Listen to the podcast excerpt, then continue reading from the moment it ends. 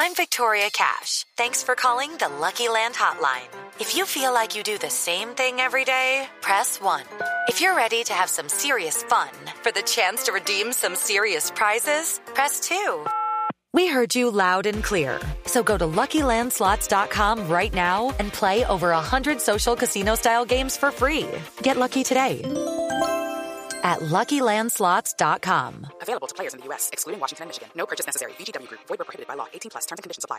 Hey guys, it is Ryan. I'm not sure if you know this about me, but I'm a bit of a fun fanatic when I can. I like to work, but I like fun too. It's a thing. And now the truth is out there. I can tell you about my favorite place to have fun. Chumba Casino. They have hundreds of social casino style games to choose from with new games released each week. You can play for free anytime, anywhere and each day brings a new chance to collect daily bonuses. So join me in the fun. Sign up now at ChumbaCasino.com. No purchase necessary. VGW Group. Void where prohibited by law. See terms and conditions. 18 plus.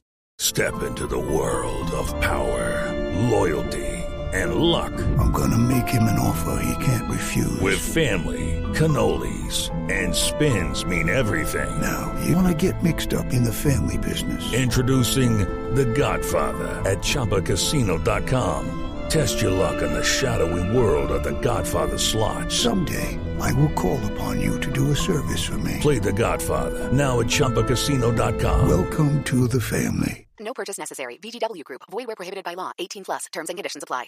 Hello, it is Ryan, and we could all use an extra bright spot in our day, couldn't we? Just to make up for things like sitting in traffic, doing the dishes, counting your steps, you know, all the mundane stuff. That is why I'm such a big fan of Chumba Casino. Chumba Casino has all your favorite social casino style games that you can play for free anytime, anywhere with daily bonuses. That should brighten your day a little. Actually, a lot. So sign up now at chumbacasino.com. That's chumbacasino.com. No purchase necessary. VGW Group. Void where prohibited by law. See terms and conditions. 18 plus.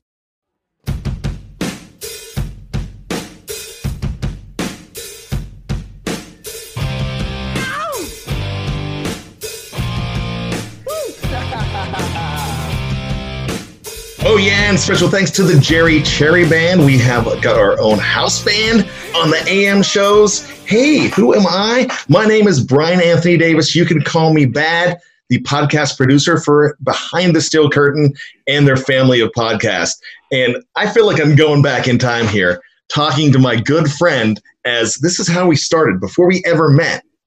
Tony and I started doing shows on Blog Talk Radio together. Now we're back after doing uh, years of uh, YouTube together. Tony Deaf. Tony, what is up, my friend? Hey, how's it going, Brian? I am fantastic on this Tuesday morning. Thanks for uh, for putting this all together. I'm looking forward to this show.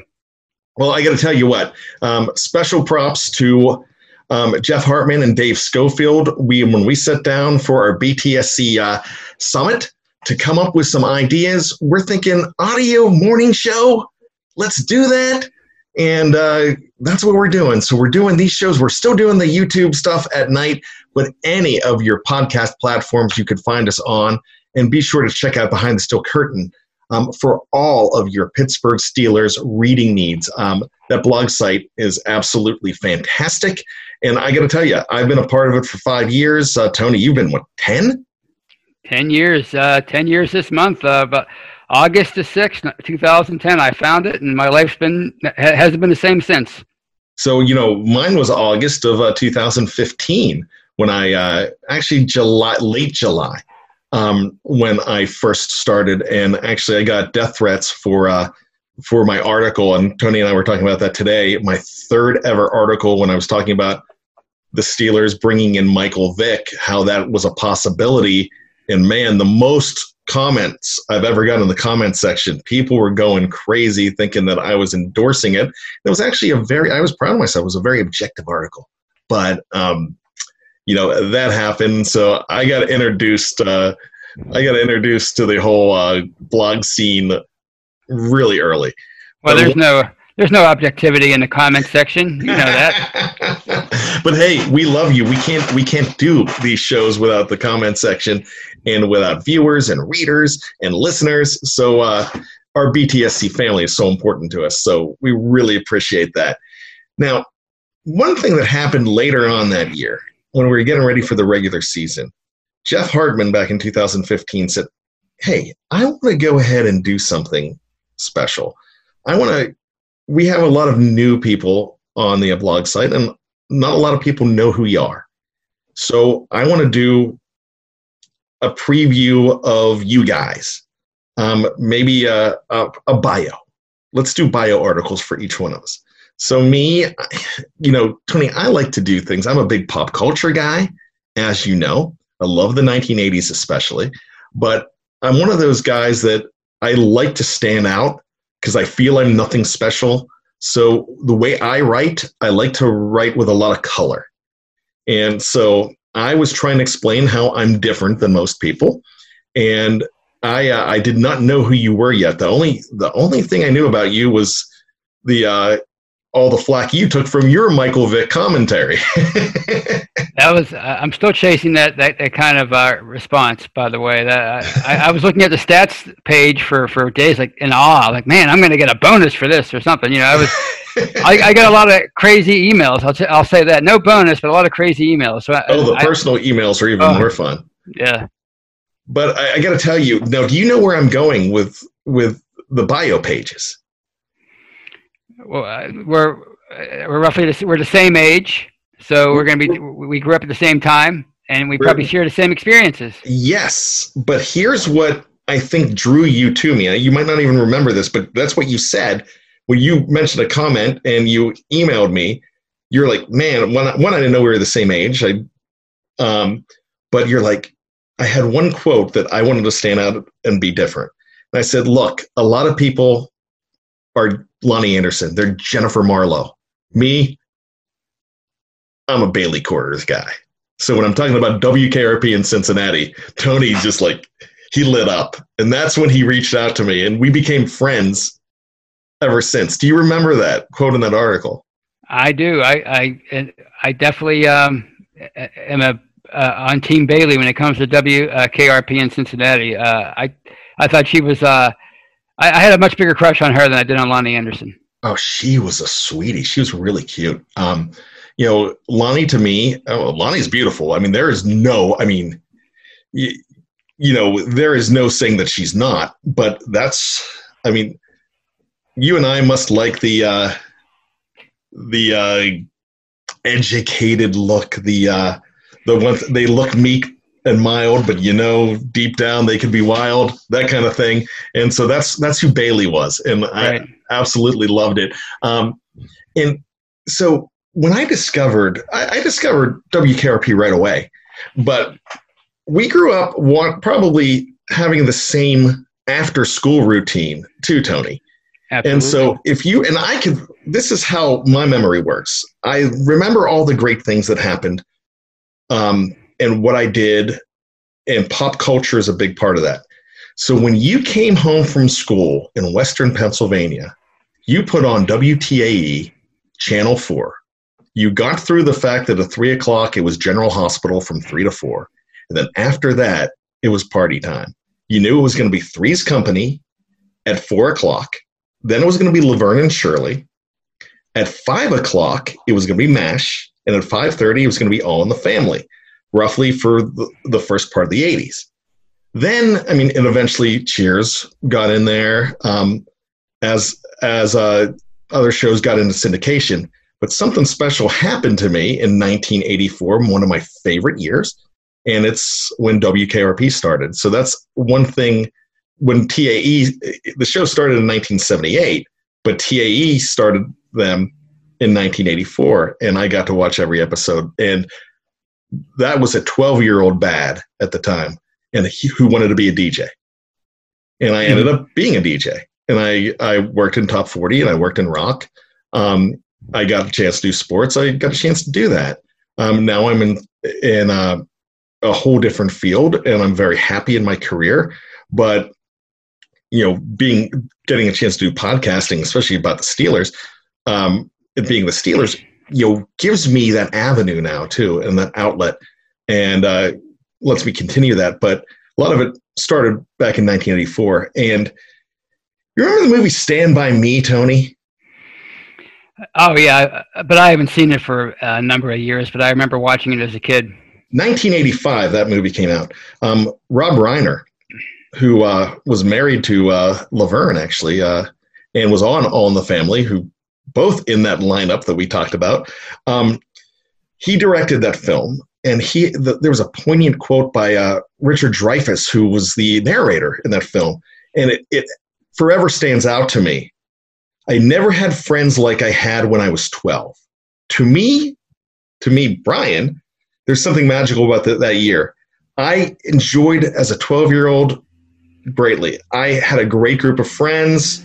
One of them still being my my best friend, um, 38 years later, or 30, 36 years later, excuse me. Um, but being 12, Tony, if you're like me, it's that last year before you enter those awkward teen years that include a, a lot of angst. But at 12, most haven't been exposed to uh, that angst yet. But a lot of doors start opening. Your parents give you more freedom. I mean, my parents were letting me stay stay home alone when they went out on Saturday nights. I mean, it was strict, but I mean, I, I was getting that freedom uh, and I was growing up. And 1984 stands out to me for so many things. I could throw this at you. Not just my parents giving me more liberties. Ronald Reagan was reelected. I was a, I was a Reagan kid. My parents were Democrats at the time, and this is not a political discussion because that was a different time. Republicans were different back then. That's not what we're talking about. Um, we won the Little League Championship, the Dodgers. I was on the Dodgers, and we won the title. And I got to go into championship tournaments. That was really cool. I remember I remember Geraldine Ferraro and the uh, Democratic um, running with Reagan. Um, I remember discovering so many things, like the Cosby Show um, came on, and I was watching. Uh, I was watching all those shows. I'm still watching Cheers, Night Court. Um, Night oh. Court came out in 1984. Yeah, yeah. I, I was just thinking about that uh, the other day. That why, why did Harold T. Stone get to be a judge at the age of 34? he was home. He, he, that's why. That's why he, they were saying, "Why did you get? Why did you get to be appointed a judge?" It was a whole episode. They want everybody wanted to know, and he, at the end, he said, "I was home when they when they when they knocked, and that's how I that's how I that's how he became a judge in in storyline, of course." And uh, you know, most importantly, I discovered Springsteen, Van Halen, Huey Lewis and the News, Prince, Carl Lewis, The Karate Kid, Ghostbusters, Beverly Hills Cop, Police Academy, my hormones because of two things. My very first concert was Lionel Richie, and that's not what, what triggered my hormones. But his opening act at the Civic Arena that May night in 1984 was Tina Turner, and I discovered her legs. And I discovered Madonna in her wedding dress. Uh, the MTV Video Awards. 1984 is forever my favorite year one of my favorite things about 1984 was the 1984 Pittsburgh Steelers, who went nine and seven that year. Tony, what do you remember of the 1984 Steelers?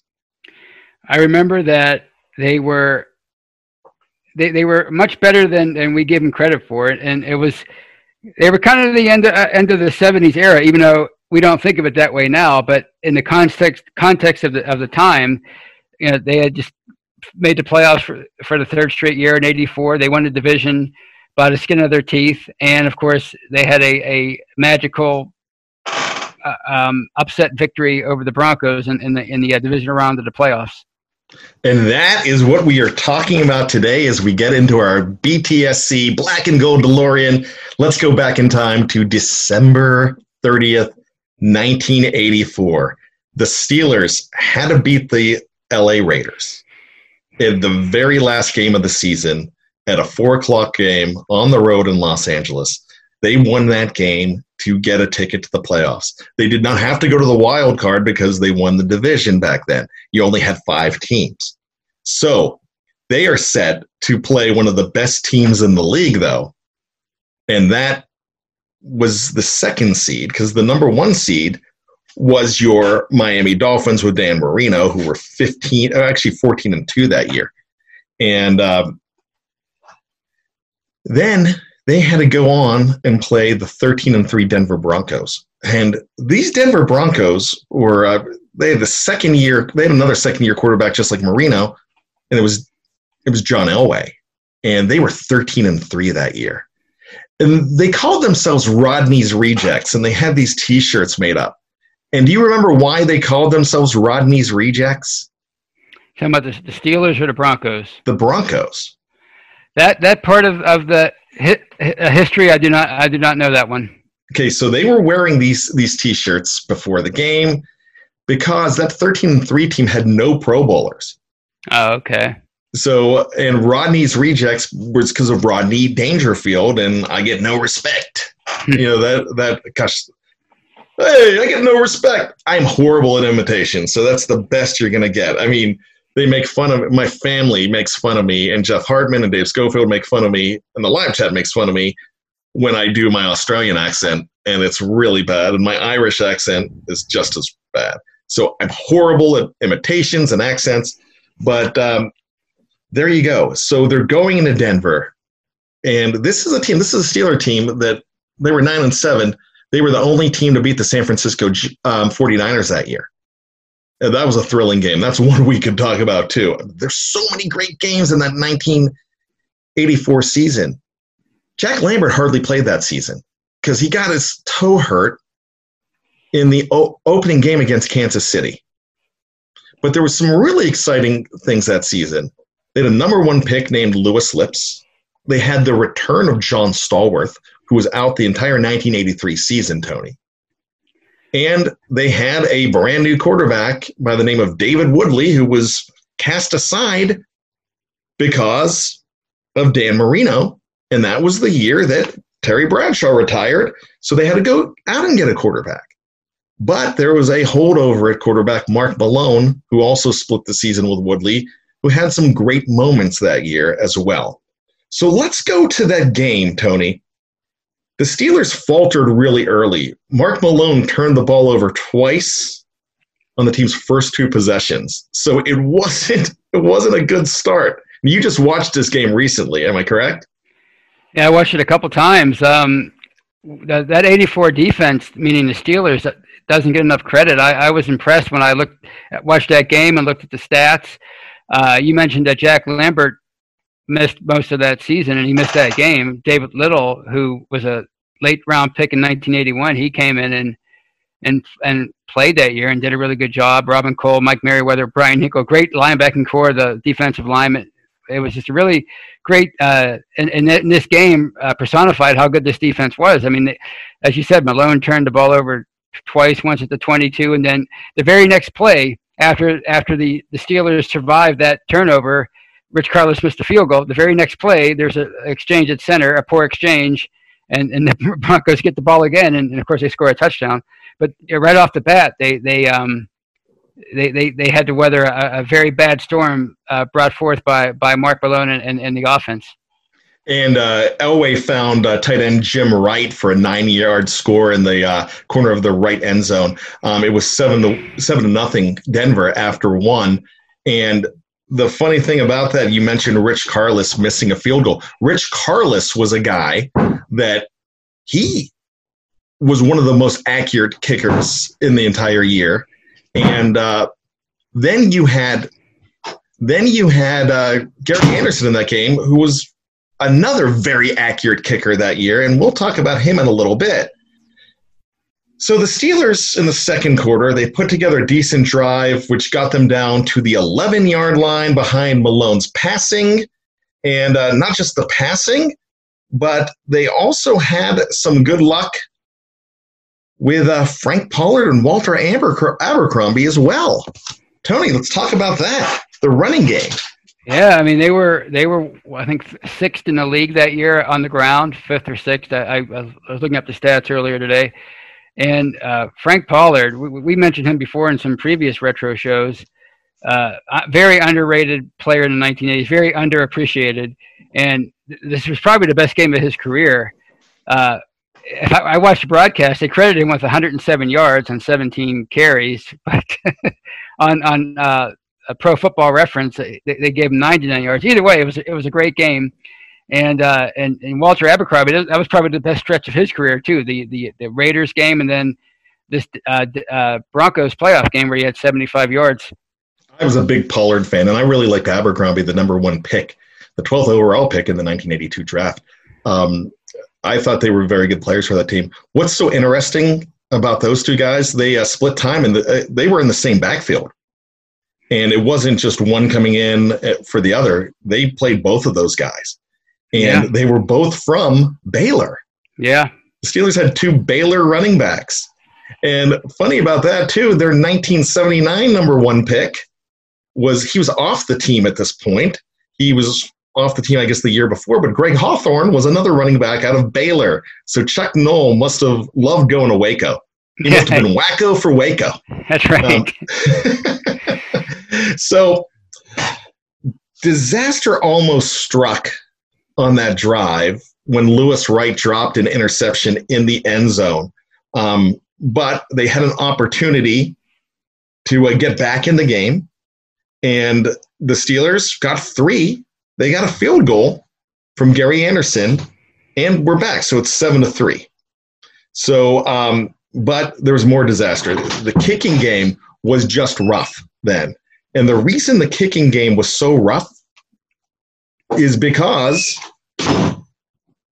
the problem is that Craig Colquitt never had a punt blocked in his career. And he gets it blocked there. And Denver was four yards away from pay dirt and a big lead. Actually, Brian, uh, that, that that was the second half. Really? Yeah, uh, that was the very the Steelers' first possession of the second half. Uh, after the Steelers after the Steelers made it uh, seven three, uh, Denver went on a, a long drive, but they were the Steelers were bailed out by by Gary that Gary Dunn interception. Okay, so I'm uh looks like my notes are a little different here. And um because I'm having that um Gary Dunn's interception and the Steelers put together a, a nice drive and it was 10 to 7 at the half. hmm So that's something we must be uh disagreeing on, but uh I will Well, defer to you on that. Well, no, that, that's what that's what happened. But but the, you're talking about the the punt block, right? That that was uh, early in the third quarter. Hmm, okay. I've uh yeah, I'm not seeing that here, but uh Gary Dunn did snag an Elway lob on third down at the Steelers four. hmm And so that's a big deal because they were, I mean, gosh, if they go in there, it's going to be 17 nothing, right? Or 17 to 3, Well, that, at that point, it would have been it would that would have made it 14-3. 14 3, right? That was right after Anderson, and after uh, Gary Dunn had that uh, m- made that interception. That's when the, the Steelers went on their, their long scoring drive to, to take the lead at the half. So that was very. I mean, that was a 14 points uh, swing right there. Because I mean, you're figuring you're at the four, you, you get all the way down to the six. I mean, uh, on that um interception or be- before the interception, you're, you're thinking they're going to go in for a touchdown. And then the Steelers take the ball away and go all the way back the other end. That's a 14 point swing. So that was that was huge for a game that was so close. Very huge. And we are going to get to the second half right after this on the Steelers Retro Show on Behind the Steel Curtains family of podcasts.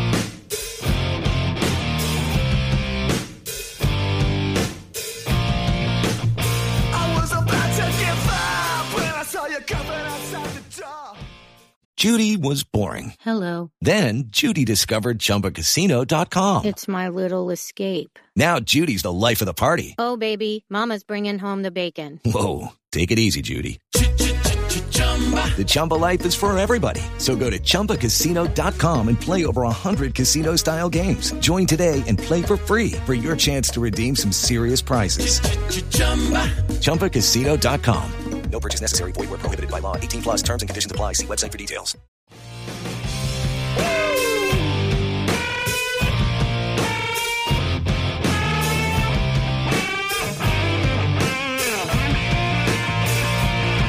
And we're back to the Steelers Retro Show. I'm Brian Anthony Davis alongside Tony Defeo.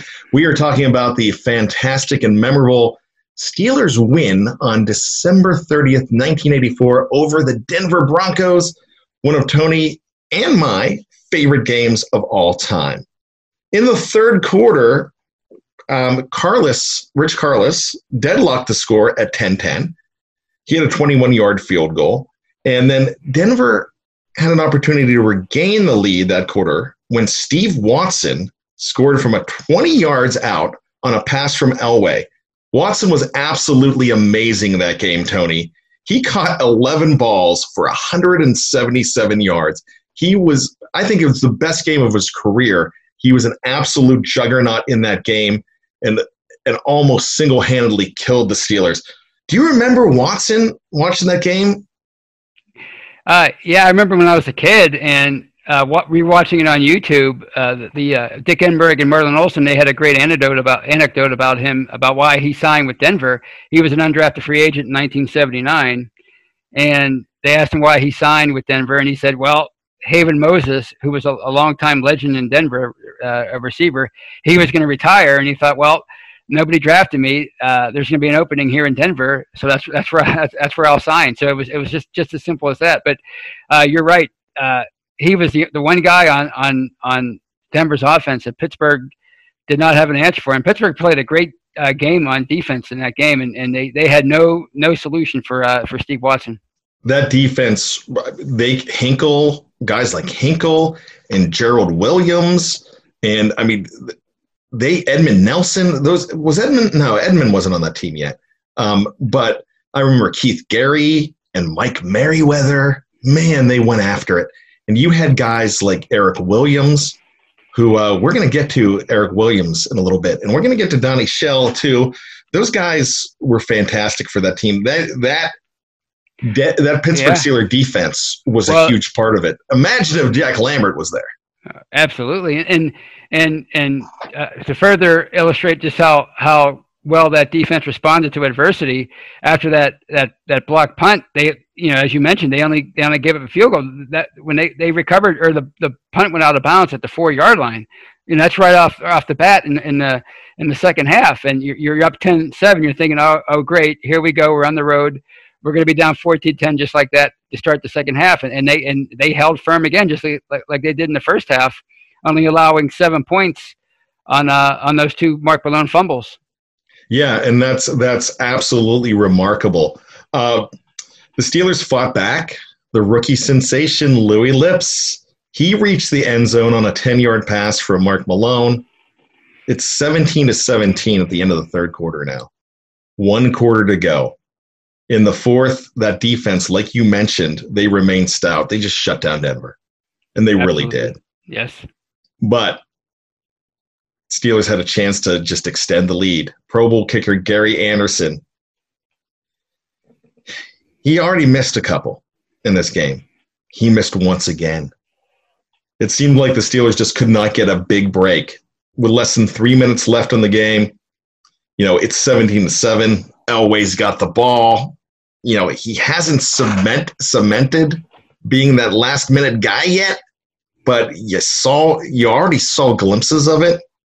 Elway took over less than three minutes. They're going to lose this game, aren't they, Tony? That's what 12 year old Brian and Tony were probably thinking. A- absolutely. I mean, it was it was a, a, a shaky fourth quarter.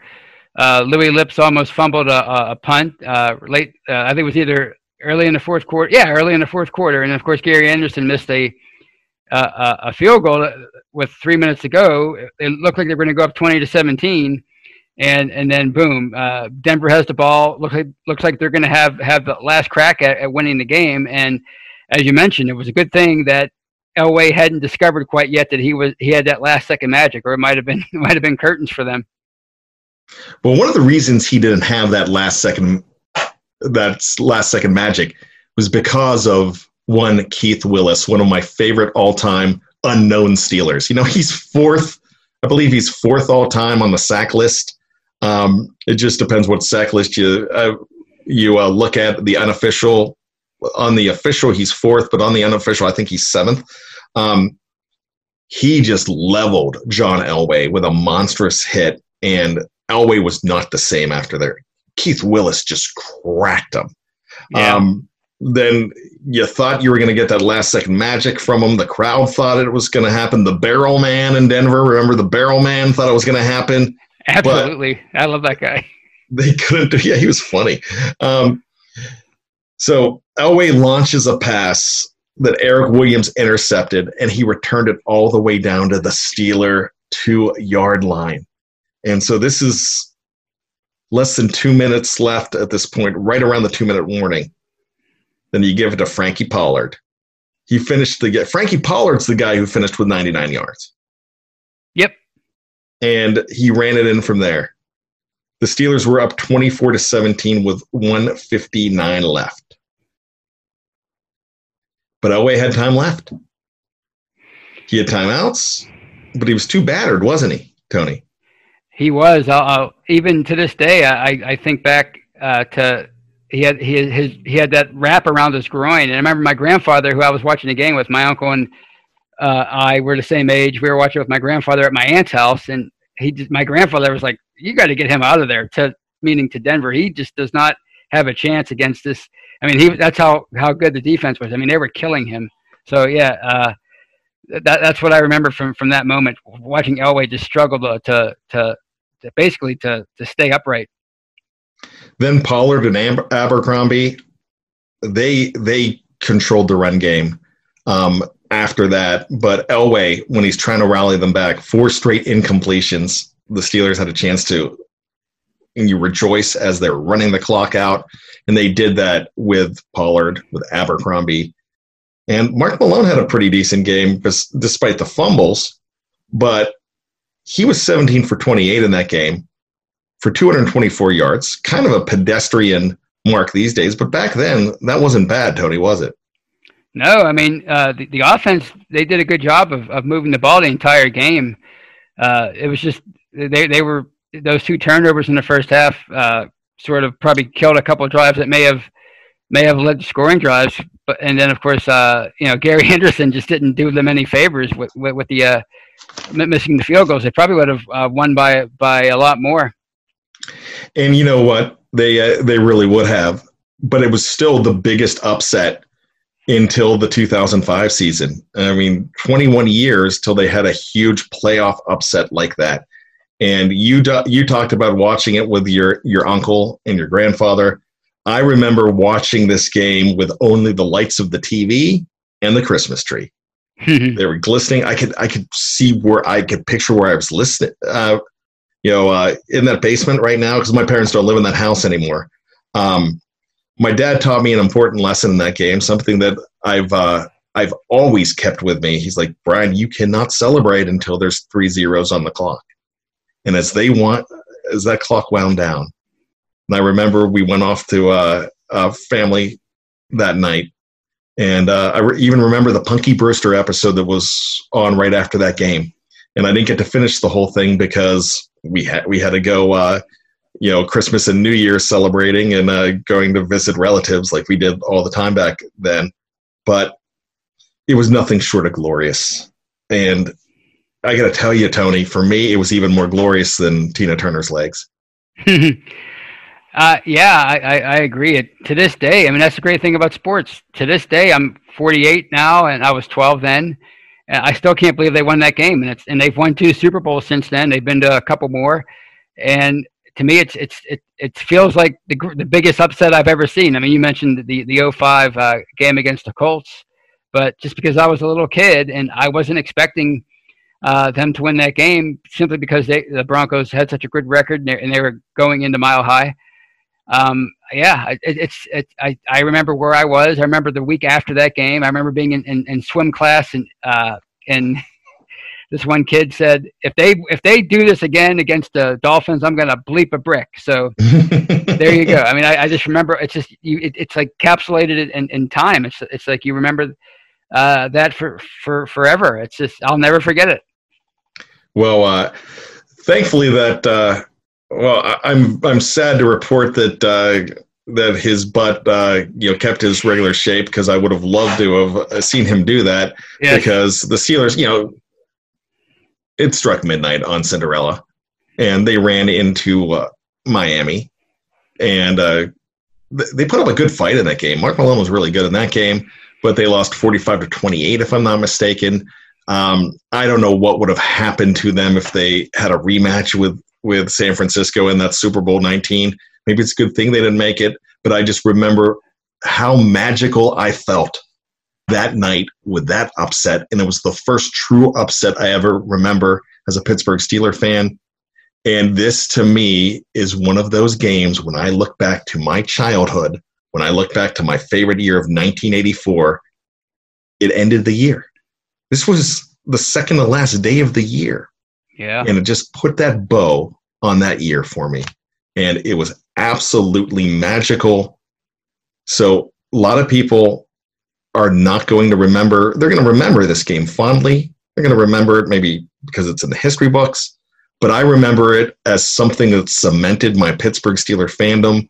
So this game, Steelers versus Broncos, and the big victory is one of the greatest Steeler memories in my life, Tony. I, I'm right there with you. Uh, it's it's one of my favorite games, and and and that that team deserves a lot of credit because you know Terry Bradshaw retired, Franco Harris was cut. You know they were clearly in in, in transition, but you know they had one last uh, one last hurrah to give uh, before they, kind of uh, slipped off into mediocrity in the mid to late '80s. But that was that was a- an impressive an, impressive win coming off of uh, the, the regular season that they had. You know, barely squeaking into the playoffs and, and being a you know a pr- relatively big underdog in that game.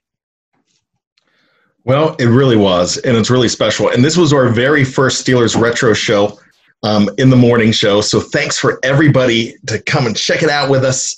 Um, tomorrow in the AM, you're going to get Jeff Hartman again with the last ride. Excuse me, not the last ride. I'm thinking of the Undertaker now with his last ride series. Um, with Let's Ride, Let's Ride on three. They shot me in Denver. so Speaking of the Let's Colts, Ride. What's that? speaking of that Colts game, yeah, Yeah. So and and uh, talking about going to play Denver and and hey, they won in Denver again the next week uh, when we're talking about 05. But so you will get Jeff tomorrow. Check out tonight on the uh, YouTube channel and on any streaming platform. It's the Scobro Show with the brother Schofield. But for Tony Defeo, my name is Brian Anthony Davis. Thanks for hopping in that DeLorean with us. You've checked out the Steeler Retro Show, and we're blessed to have you. Be safe, be good to everyone. What's goody, my friends? We'll see you next time.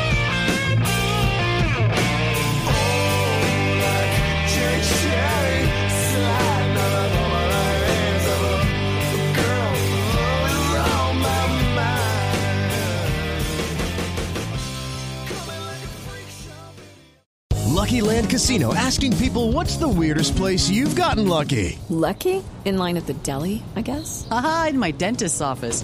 More than once, actually. Do I have to say? Yes, you do. In the car before my kids' PTA meeting. Really? Yes. Excuse me, what's the weirdest place you've gotten lucky? I never win and tell. Well, there you have it. You can get lucky anywhere playing at LuckyLandSlots.com. Play for free right now. Are you feeling lucky? No purchase necessary. Void where prohibited by law. 18 plus. Terms and conditions apply. See website for details.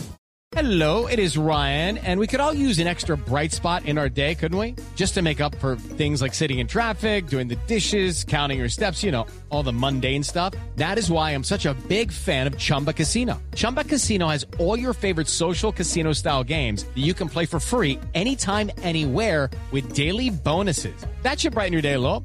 Actually, a lot. So sign up now at chumbacasino.com. That's chumbacasino.com. No purchase necessary. Group. Void were prohibited by law. See terms and conditions. 18 plus. Lucky Land Casino asking people what's the weirdest place you've gotten lucky? Lucky? In line at the deli, I guess? Aha, in my dentist's office. More than once, actually. Do I have to say? Yes, you do. In the car before my kids' PTA meeting. Really? Yes. Excuse me, what's the weirdest place you've gotten lucky? I never win and tell. Well, there you have it. You can get lucky anywhere playing at LuckyLandSlots.com. Play for free right now. Are you feeling lucky? No purchase necessary. Void where prohibited by law. 18 plus. Terms and conditions apply. See website for details.